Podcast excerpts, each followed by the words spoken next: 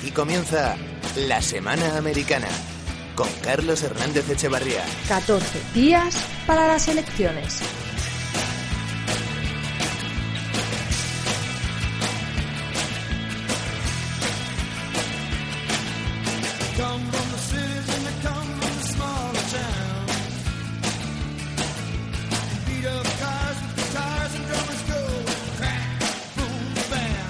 Hola, muy buenas y bienvenidos a una nueva edición de la Semana Americana. Solo dos semanas para las elecciones. No queda nada, ya seguro que se os notan también a vosotros esos nervios.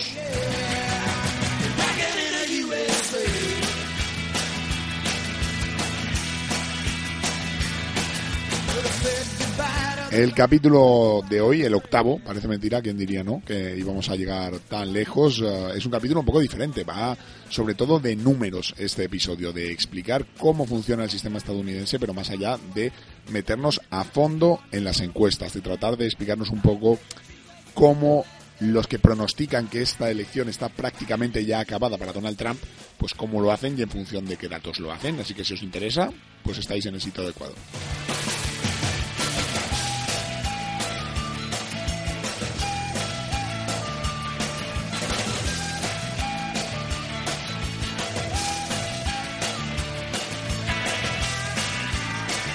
Vamos a empezar de lo más general a lo más particular. En este caso, si abrimos los modelos estadísticos más, bueno, más conocidos, más fiables de cara a estas elecciones, pues por ejemplo, me oiréis hoy teclear y dudar un poquito, porque vamos a estar haciéndolo al mismo tiempo que grabamos este episodio de la Semana Americana, con esta voz, por cierto, de venir de boda el sábado y de tres debates de trasnochar, por la que os pido perdón.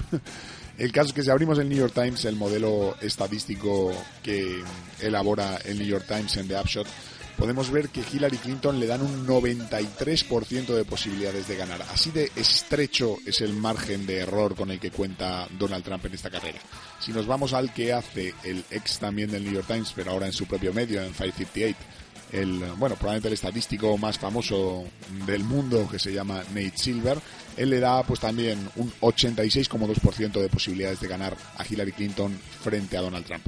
Estos son los datos así, como decirte, así a grandes rasgos, ¿no? Esto es lo que las grandes cifras de esto, las grandes cifras que también nos hablan de que en las últimas encuestas, en, en lo que viene siendo ese agregado de, encuestas que hace, por ejemplo, eh, Real Clear Politics, que se dedica a hacer más o menos una media ponderada de lo que de dónde va a acabar esto o el propio New York Times pues viene a decir que Hillary Clinton está en torno a un 46,1% y Donald Trump en un 40,2 y tú dirás bueno solo seis puntos de diferencia bueno es que seis puntos de diferencia son muchos puntos en el sentido de que la última vez votaron 128 millones de personas en 2012 entre Obama y Rumi, lo cual quiere decir que esa diferencia que estiman las encuestas de un 6% serían 7 millones de votos. Ojo que es mucha diferencia. Esto es los datos hasta ahora a grandes rasgos, pero todos sabemos, y si no lo sabemos, pues es el momento de que la semana americana lo deje bien claro, que las elecciones estadounidenses las gana no el que tiene más votos. O sea, tú puedes sacar más votos que el rival, pero aún así perder las elecciones. ¿Por qué? Porque esto es un sistema que tiene que ver con los estados. En cada uno de los 50 estados, en función de su población, se le da un número de votos, ¿no? Pues tú tienes tantos... California, que tiene, no sé, una barbaridad de millones de habitantes, tiene 54 o 55 votos electorales. Sin embargo, otros estados, pues eh, que te diga yo, pequeños del, del estilo de Montana, que estoy mirando ahora mismo, pues tiene solo tres. California cuenta con 55 votos electorales y Montana 3.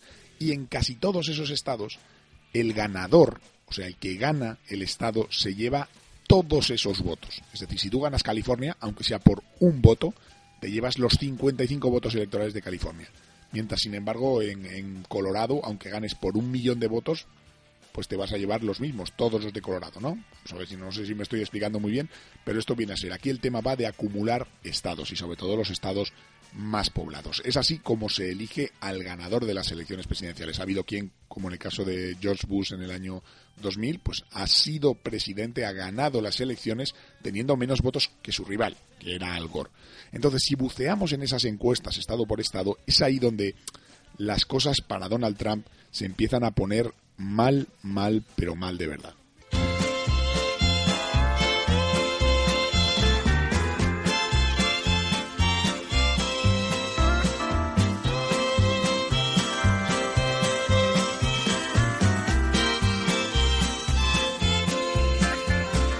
Stars at night are big and bright.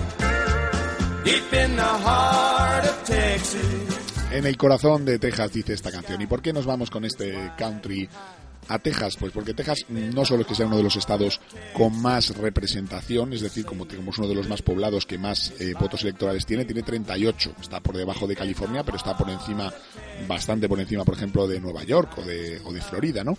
Pues Texas, un bastión republicano que creo que lleva sin votar, creo no, o lo digo con seguridad, lleva sin votar un candidato demócrata desde los años 70, o sea que ha llovido desde entonces y eso probablemente el estado bueno, se podría considerar el gran estado más conservador de la Unión, pues ahora mismo, en esas eh, estimaciones que se hacen con las encuestas, se considera que Texas es uno de esos estados que está en el aire, que ningún candidato lo tiene mejor que otro. Bueno, en realidad, si vemos el, el, histórico de encuestas, vemos que todavía Donald Trump conserva un poco de ventaja, pero el hecho de que a estas alturas, cuando quedan dos semanas para las elecciones, Texas esté aún en competición, es un terremoto electoral del nivel que sería aquí, pues no sé, que, que, Podemos y Partido Socialista estuvieran disputándole al PP quién gana en el barrio de Salamanca, de Madrid. O sea, es, es, un, es un terremoto político de proporciones difíciles de explicar. ¿Y por qué he querido usar este ejemplo? Bueno, pues porque es un ejemplo del hoyo que se ha acabado Donald Trump para sí mismo. Realmente todos esperamos que a estas alturas de las elecciones, porque siempre ha sido así, en Ohio, por ejemplo, o en Florida, pues las cosas estén muy empatadas. Es donde tradicionalmente se juegan las elecciones, ¿no? Donde realmente los candidatos tienen que darlo, tienen que darlo todo en esta recta final y estar mucho allí, porque es ahí donde la cosa de verdaderamente se decide. Lo que es bastante menos normal es lo de Texas. O por poner otro ejemplo, lo de Arizona, el estado que lleva mandando tres décadas a una persona como John McCain al Senado, un estado que han ganado los últimos candidatos presidenciales republicanos sin ningún problema una y otra vez, pues un poco como Texas, como tiene ese aumento de población hispana, Arizona está entre esos estados que está también en el aire y tal vez moviéndose un poco hacia la columna de Hillary Clinton. Es que son cosas que nunca hemos visto. Georgia, en el, en el sur más profundo, es verdad que es un estado que también ha tenido ciertos, sobre todo en la zona metropolitana de Atlanta, es, es un estado que está cambiando, las zonas rurales pierden peso, pero que estados como Arizona, Texas, Georgia, que han sido sinónimo absoluto de conservadurismo, estén yéndose al, hacia el lado republicano, pues bueno, dice mucho y no precisamente bueno de lo que ha hecho Donald Trump esta campaña.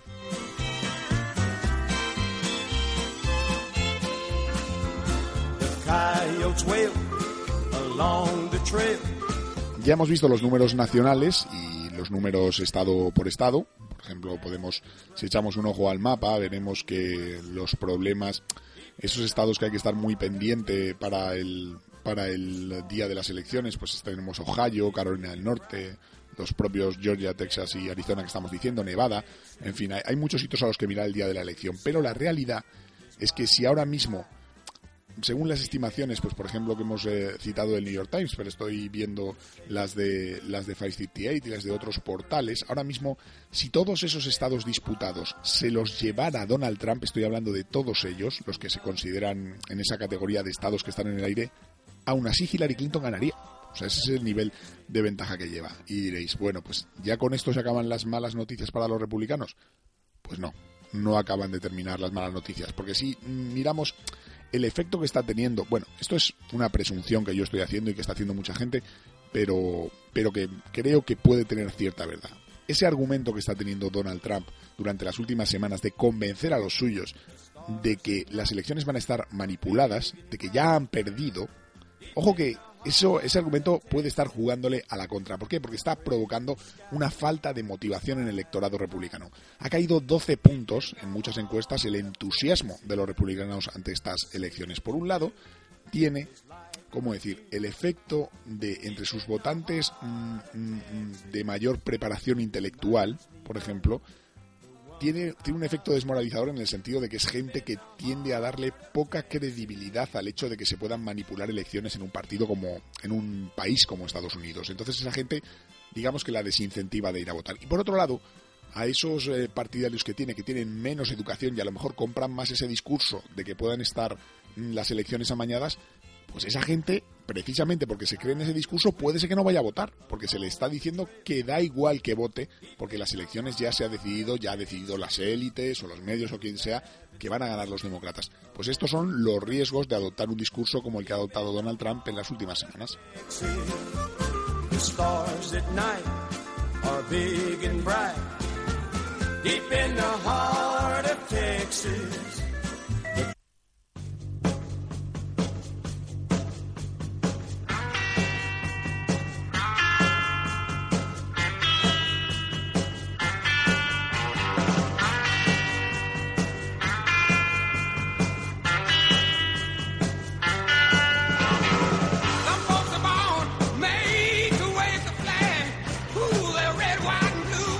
Y esto no sería tan grave para, para el partido de Donald Trump si no fuera porque evidentemente él no se presenta solo a las elecciones, como en todas las elecciones estadounidenses, a la vez que se, que se renueva el mandato del presidente, es decir, que se elige presidente, pues están, está renovándose un tercio del Senado y todos los miembros de la Cámara de Representantes. Entonces, ¿qué pasa?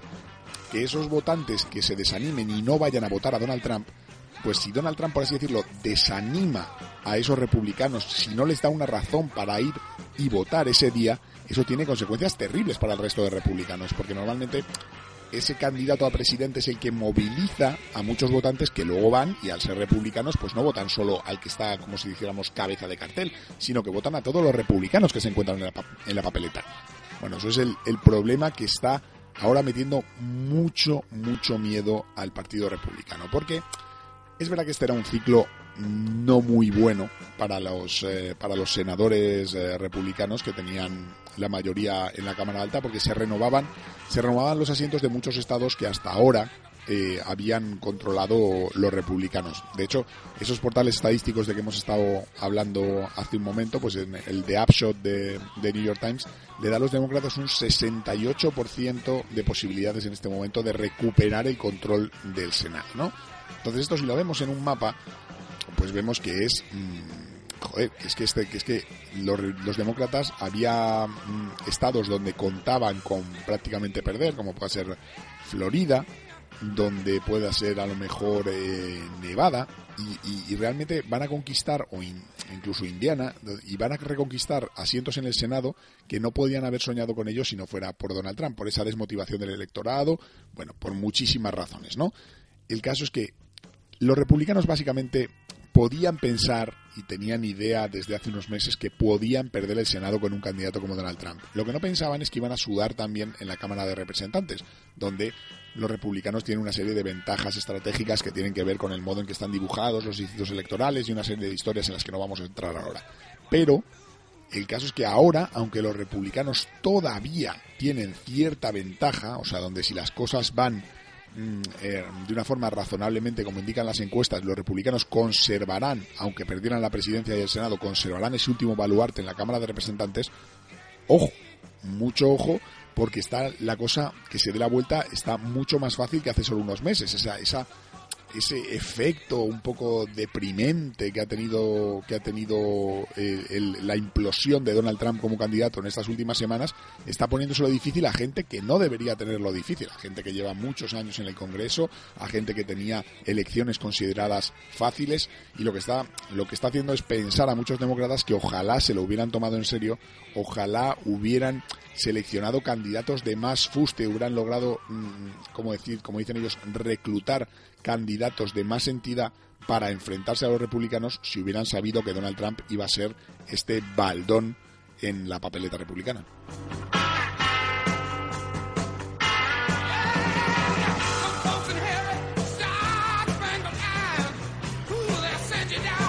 Para esto no hay, no hay mejor indicador de, cómo están las elecciones a nivel eh, de la Cámara de Representantes, como el hecho de que muchos candidatos que están en distritos difíciles o senadores que se la están jugando y temen que el efecto Trump los arrastre, muchos de ellos están desmarcando de Donald Trump. No ya no ya necesariamente denunciándolo públicamente, que también, sino haciendo unos anuncios muy curiosos en la televisión que tienen que ver con, con dejarle claro al espectador algo así como, mira, Hillary Clinton eh, va a ganar entonces tú vas a necesitar un contrapeso en el Senado y por eso me tienes que elegir. Este es un argumento que están usando muchos candidatos republicanos a lo largo y ancho del país.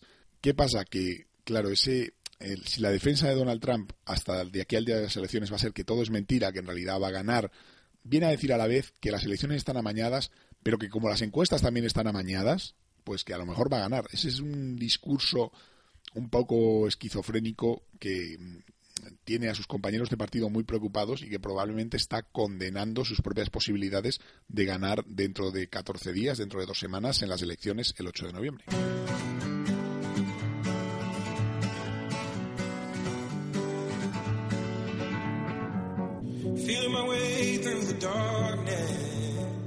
Bueno, y esta es la música que suena cuando empieza a acabarse la semana americana. Hemos tratado de esta semana explicaros un pelín más en profundidad lo que esperamos que pase dentro de dos semanas, lo que dicen los que saben, lo que cuentan los modelos estadísticos, en fin, los datos gordos. Pero, como siempre, a lo que nosotros más nos interesa no es lo que dicen toda esa gente que sabe mucho, los matemáticos, los estadísticos, lo que nos interesa es saber lo que piensas tú, lo que piensa el, que escucha la Semana Americana. Si quieres hablar con la Semana Americana, puedes escribirnos a radio.americaneo.com, seguirnos en nuestro Twitter, arroba Semana Americana, mandar un WhatsApp al 640 800 405. 640 800 405. Bueno, hasta aquí la semana americana de esta semana. Ha sido como siempre un placer. Yo soy Carlos Hernández Echevarría y nos vemos nada dentro de unos días cuando quede prácticamente nada para que voten los 50 estados de la Unión cuando tengamos datos encima de la mesa, cuando ya, de hecho, muchos votantes hayan votado ya, porque en la gran mayoría de los estados se están ya metiendo papeletas en los sobres que se van a contar. ¿Será, se confirmará todo lo que dicen las encuestas que os hemos contado hoy sobre la derrota de Donald Trump? Pues no lo sabemos, pero nos quedan por lo menos un par de semanas americanas más para averiguarlo. Un saludo, nos vemos dentro de unos días.